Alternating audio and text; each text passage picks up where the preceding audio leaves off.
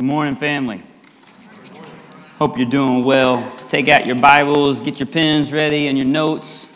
In fact, on the top of your note page or even in your Bible right there, go ahead and jot this lyric down that we just sang. You have made me new, now life begins with you. Man, that is good news, isn't it? If you know that to be true, say amen. amen. We are new people, we are new creations in Christ. And, you know, to this point, as we've been studying through the book of Romans, and even to some of you getting a little stressed to this point, you're like, hey, love all this grace and justification talk by grace. What about the works? What about doing good, living by the law, and, and doing these other things? It, you know, all this free talk, I don't feel a little anxious about that. It's okay. Um, you know, Paul has been focused on justification by grace through faith alone.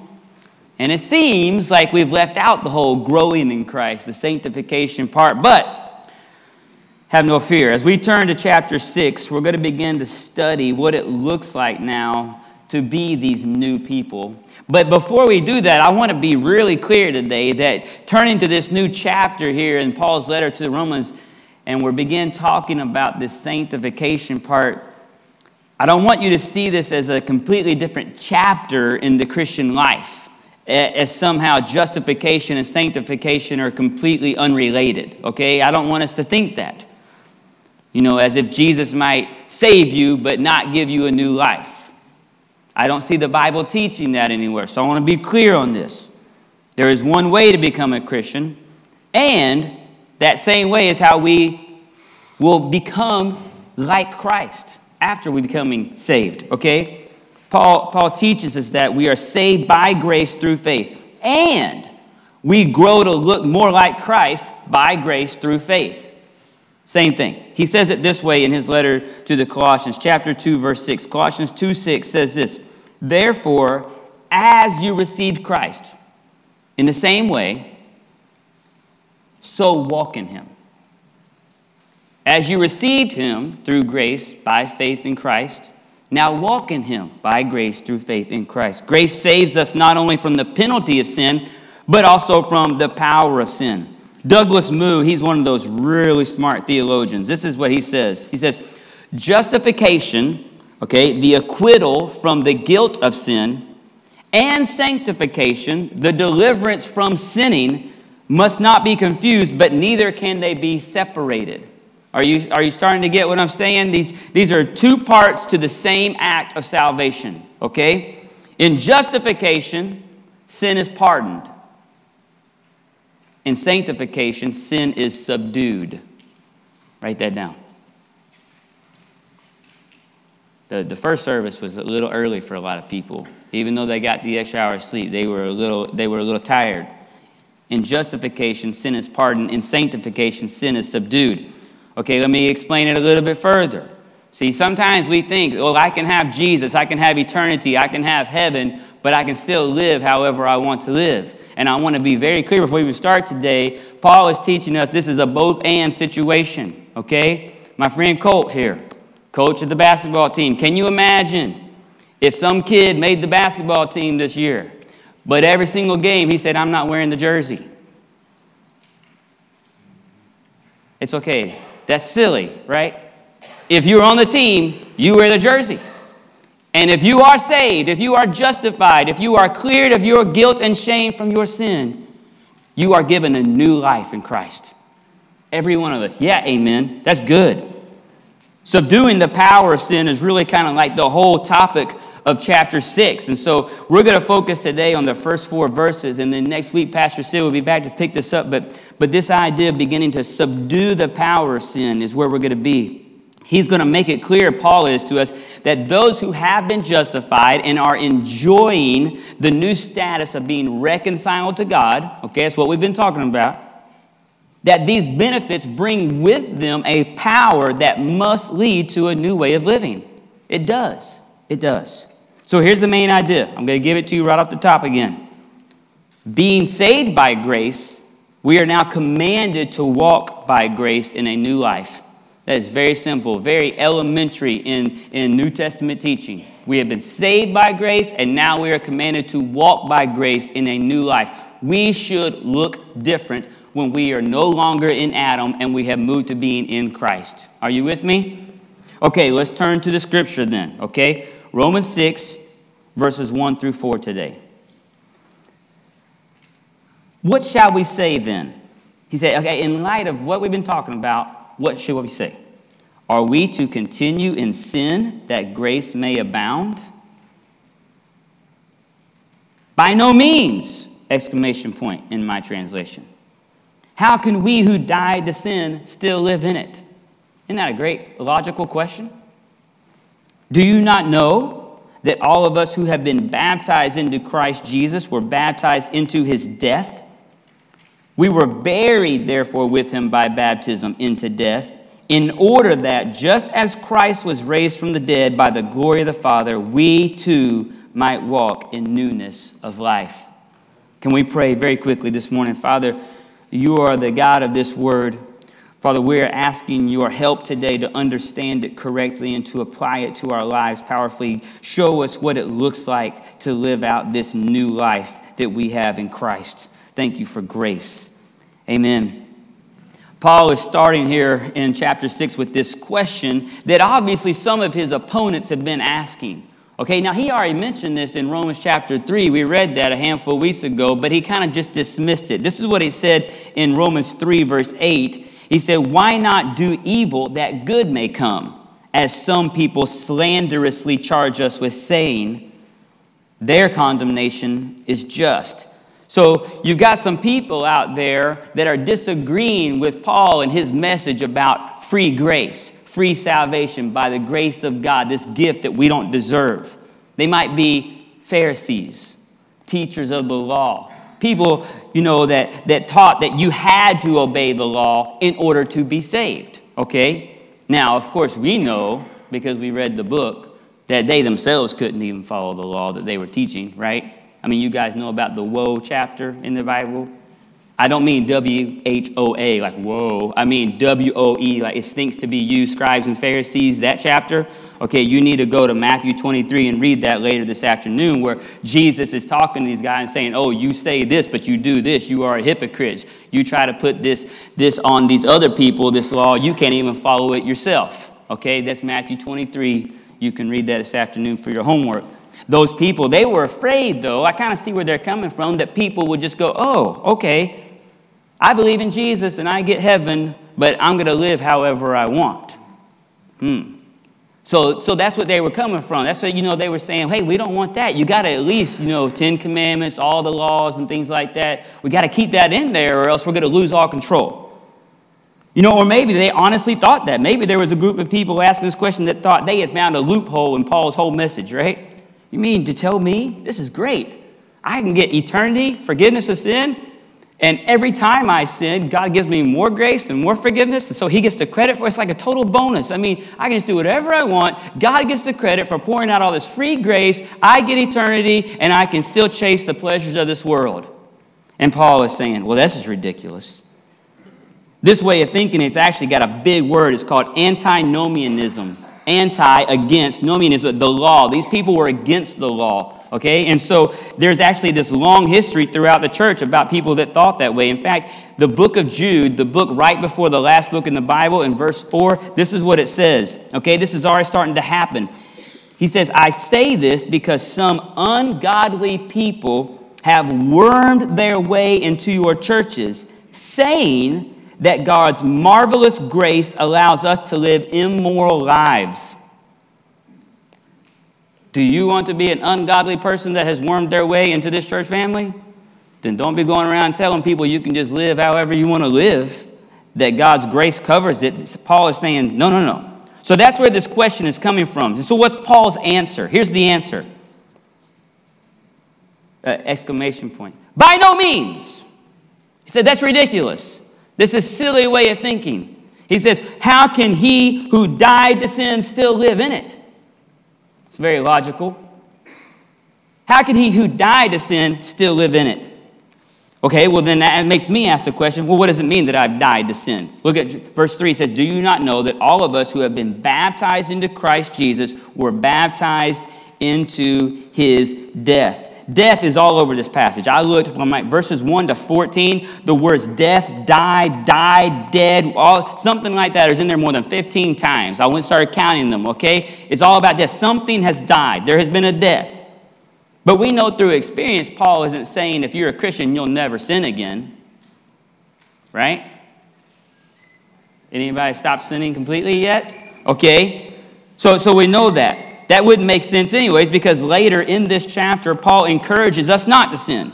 Verses 12 says, Let not sin therefore reign in your mortal body to make you obey its passions. Verse 13, Do not present your members to sin as instruments for unrighteousness, but present yourselves to God. Why would he have to encourage us on this if we had died to sin and it meant we were not going to struggle with sin anymore? Okay, are you with me? He even does it again in Romans 13 when he says, So then let us cast off the works of darkness and put on the armor of light. But put on the Lord Jesus Christ. Make no provision for the flesh to gratify its desires. So Paul is still encouraging us not to sin, to live by the Spirit instead of by the flesh. And he wouldn't need to do that today if our passage today meant he would never, that we would never struggle with sin again. So, so if that were the case, we would be totally discouraged because every time we sin, we would thought, oh, I must not be saved right? And so that's not what he's saying. We would think, maybe I need to pretend like I never sinned because I want to make God truthful in what he said, and so I'll just pretend like I never sinned. Oh, no, I'm dead to sin. Well, that would be silly too. So, what does it mean we have died to sin? And he goes talking about baptism here. And I know I'm messing up the cameras, but when we baptize, the reason that we go all the way under the water and dunk is we say, buried with him in baptism. There's this picture of there is a complete death. Burial is the conclusion of someone dying, right? It is, it is done. I mean, I've even heard that, you know, back in a long time ago in the Bible days, someone would die and they would wait a few days just to make sure they were actually dead because they didn't have all the medical things. And every once in a while they start breathing again and it freaked me out. But, but they, burial meant, okay, it's done. Burial, done. And, and that's what we do when we baptize. We, we buried our old self. No longer in Adam, but now we are in Christ. Death is the penalty for sin, though. We read that throughout the entire Bible. We see things. Those who sin deserve death. Death entered the world through sin. The wages of sin is death. Death and sin are connected, they cannot be separated. Okay? So here's the deal, though, and the good news for us. On the cross, Jesus bore the penalty of sin the condemnation, the wrath of God. He bore death for us. And the Bible tells us it worked because God the Father raised Jesus three days later to show that the penalty for sin had been satisfied. Yeah, amen. Yeah. The penalty of death has been satisfied. The Bible says that he died once and for all for all people, okay? And he says so that he would never have to die again completely satisfied. Jesus didn't satisfy the, the penalty of sin for some people. He didn't just satisfy, satisfy the penalty of sin for your first year as a Christian to where he was going to have to keep doing it or else somehow you were going to have to pay that penalty. No, it's been completely satisfied. That penalty. We are dead to sin and it has no more claim on us if we are in Christ. Remember from last week, he is our representative. What he did for us was given to us. We get credit for it. Imputation. That's what we talked about last week, that big Christian word. So when we're baptized, we are united with Christ in his death. We are no longer in Adam, but in Christ. No longer enemies with God, but what of God? Friends. The friendship language. Absolutely. We were against him, he was against us. Even if we claim to not believe in him, we knew it in our bones before we were a Christian. That's why non Christians don't like coming to church. Like non Christians don't like hanging out with Christian people, or they don't like to read the Bible, or they don't like thinking about death. Why? Because death means them standing before God. And in their current status, they are dead before Him because of their sin. The natural man is terrified, wants to avoid God. The same thing happened back in our story, Genesis 3. Adam and Eve, the first people, they sinned by eating of the fruit of the wrong tree. And what happened? Their eyes were open they realized they were naked, and look at what verse 8 said. And they heard the sound of the Lord God walking in the garden in the cool of the day, and the man and his wife hid themselves from the presence of the Lord God. Because who wants to look at God and his face when you are guilty before him? Nobody wants to be there. I'd rather be against anybody in the world, but I don't want to be against God. But that's exactly our position and standing with Him before Christ. But now, we are no longer alive to sin and dead to God. As believers, we are dead to sin and alive to God. Amen? Look back at verse 4 for Paul's answer to this question. We were buried, therefore, with him by baptism into death, in order that, get your underliner, in order that, anytime you see so that or in order that, underline that because whatever comes next, really important. We were buried, therefore, with him by baptism into death, in order that, just as Christ was raised from the dead by the glory of the Father, we too might walk in newness of life. Back to the baptistry, okay? And that's this is the verse, by the way. Y'all thought we just made this stuff up that we say in here. Buried with him in baptism, raised to walk in newness of life. This is the verse that comes from. Because every single person that is buried with him in baptism is raised to walk in newness of life. It is a both and. Both things, justification, sanctification. He gives us the power through His grace to live in a new way. Here's the reason for Paul's answer by no means is that our old life is dead and buried with Christ, and we now have a new life. God's grace not only forgives us, but it also delivers us from sinning continuously. I love how the Amplified Bible puts this verse, chapter 4, I mean, chapter 6, verse 4. The Amplified Bible says, So that just as Christ was raised from the dead by the glorious power of the Father, so we too might habitually live and behave in newness of life.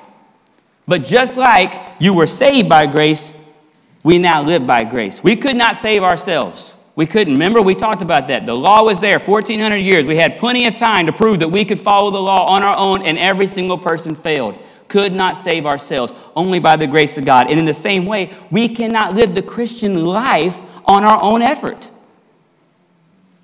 Has anyone ever tried to stop doing a certain sin and then, sure enough, find yourself doing that again?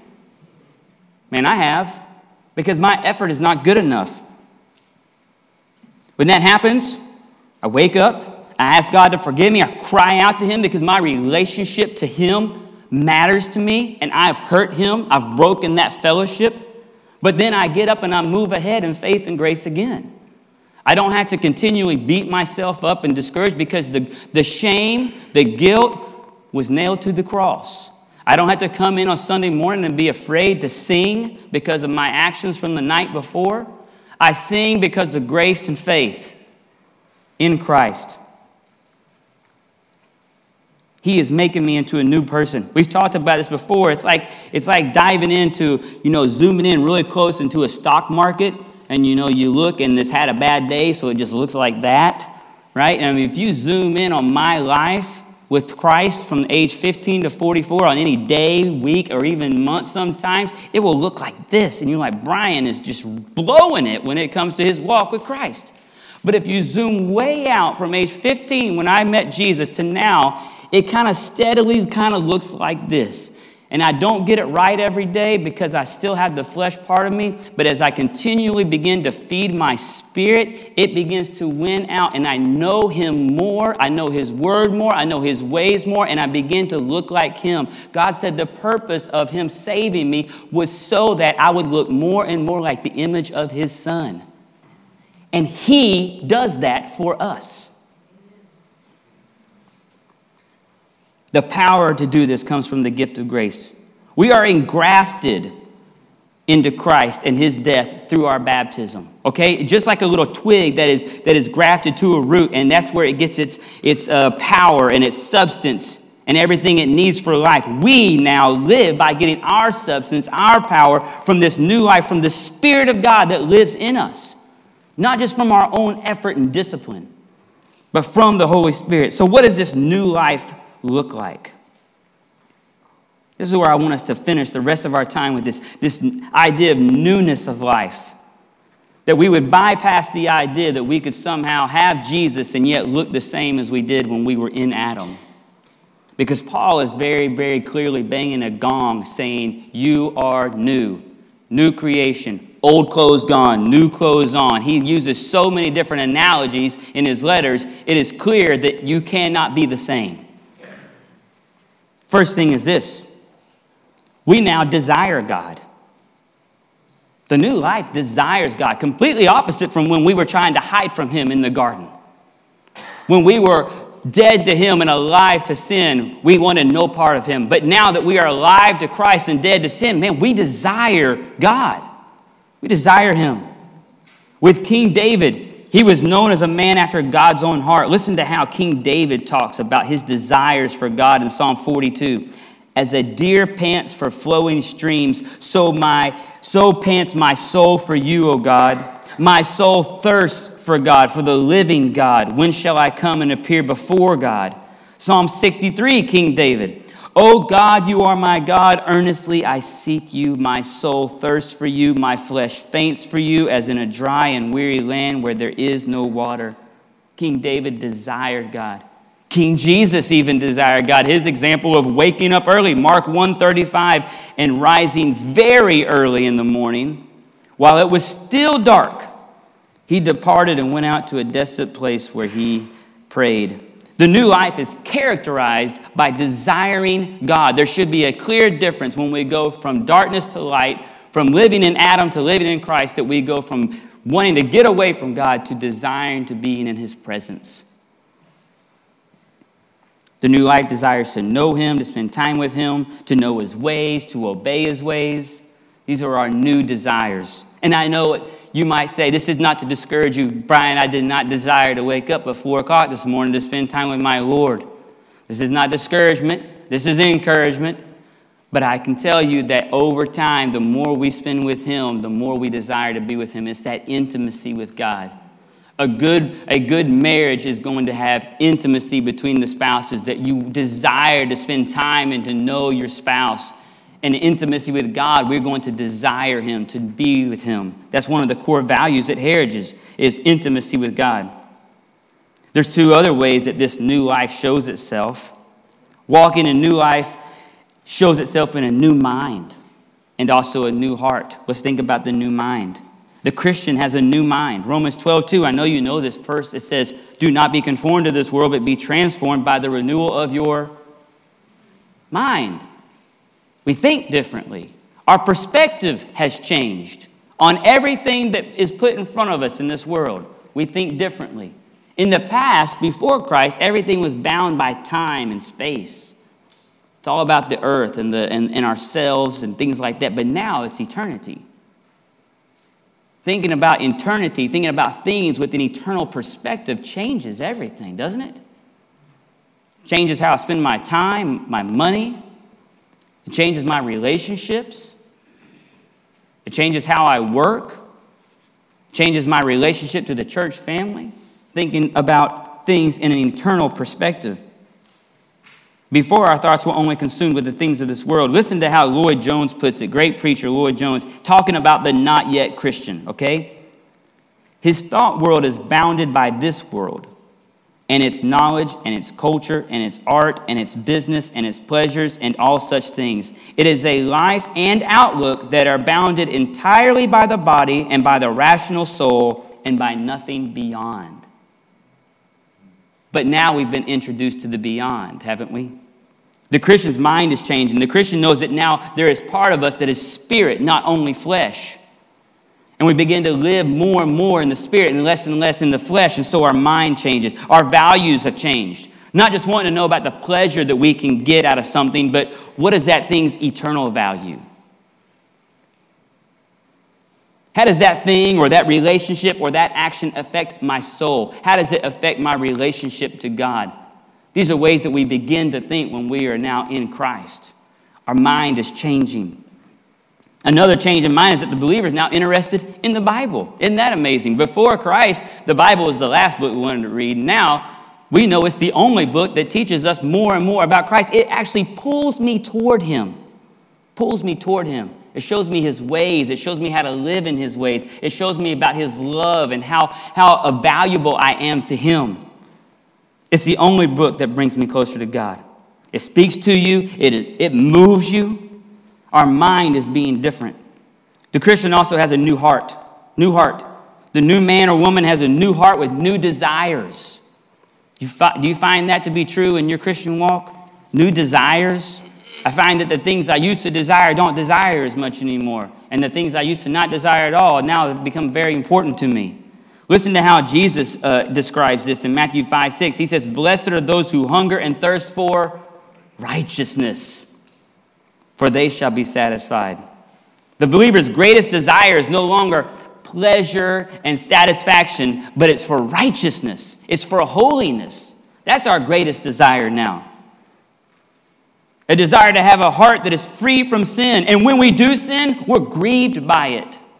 Do you, do you feel grieved by your sin? Sometimes I've been in the church since day one. My dad was a pastor. So even before Jesus, I've been in the church. And can I just say this? I don't know. I think that sometimes Christians, when it comes to the way we think about sin, we're kind of just used to it. And that hurts me.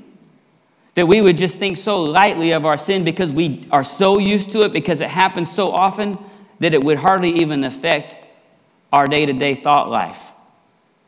I would hardly even think too much about it before I just continue going on. I want a heart that's free from sin. I want to be grieved when I do sin.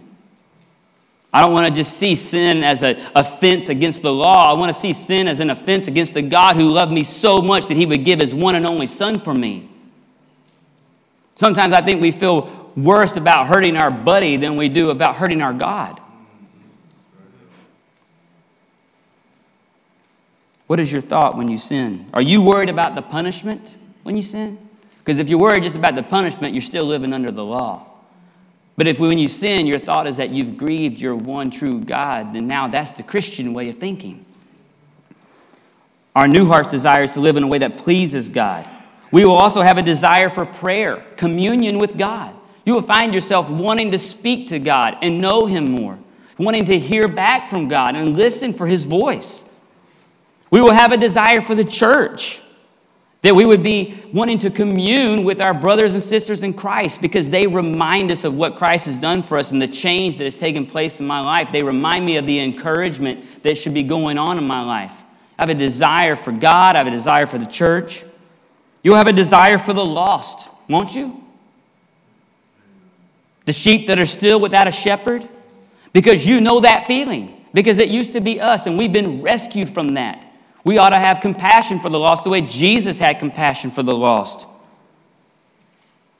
And finally, our new heart will change our will from being about what I want to what does God want for me. This is when you look back and you go, I can tell that God is at work in my life. Because when I woke up, my first initial thoughts used to be, What do I want? What do I want out of this day? What do I want out of this relationship? What do I want out of this, whatever it is? But now it's beginning to say, God, what do you want from me? What do you want from me? Being saved by grace, we are now commanded to walk by grace in a new life. We have been raised together with Christ, and because we are united to Him, we are now different in mind and heart. So here's the question for you today Have you been raised together with Christ? Are you alive to God and dead to sin, or are you still alive to sin and dead to God? The Bible doesn't teach us that there's some sort of in between state. He doesn't say you're in Adam and then you're in something and then you're in Christ. It's this decision we make to move from one realm to another. Do you know God? John 17, 3 says, This is salvation, that you would know God and his Son who he has sent. Do you desire God? Christians, I want to tell you today if your answer to these questions is, yeah, I think so, then this is good news. This is the Holy Spirit, God's grace, His gift you didn't deserve, working inside of you to make you a new person. You don't have to, to you know, like measure yourself against your, your next door neighbor Christian. You don't have to say, well, Pastor Sid, you know, he's way up here. You know, you know, is God at work in my life? I can trust Him to do it. You remember that little song, We Were Babies? He's still working on me. Remember that? That's good news. Made me what I ought to be, right? He's so patient. He's working on me. I just want to see evidence of Him at work in my life. The scripture says that Holy Spirit, that's the signet ring. That's the seal of proof to show, yeah, yeah, God has His hand on this life. He's a chosen son or daughter adopted by love. The Holy Spirit at work. We don't have to have it perfect or all together. But let me tell you this not yet believer. If you're still in Adam, if you're still in sin, alive to sin, dead to God, I can't think of a scarier place to be in my life to have that status still the way it was before I met Jesus. Any difficulty I've ever been through in my life does not compare to the difficulty I would have had to have to stand before God and still be alive to sin and not alive to Christ. Make that, that first initial decision to go from death to life, to, from darkness to light, to say, God, I want Jesus. Come and rescue me. Over the next handful of weeks, months even, we're going to be talking about now as we go through the rest of Romans what it looks like to be these Christian people, what it looks like to be the church outside of these walls. Don't miss. Don't miss. Bring your notepads and your pens and wear them out. Let God's word fill us with what it looks like to be in Christ. Amen. Let's pray. Father, thank you so much for your word. Thank you for grace. Thank you for, for fixing us, from rescuing us, from giving us an opportunity to subdue the power of sin in our life. And Father, that's what I'm praying for this week for our church family. Is that those things that seem to have a stronghold on us in our life would begin to fade away because not that we're so disciplined or strong, but because you are so strong, because you are so mighty powerful and the grace that you give us, that gift allows us to subdue the power sin in our life and to walk in newness of life with Christ. Thank you for the cross, Lord. In your name we pray. Amen.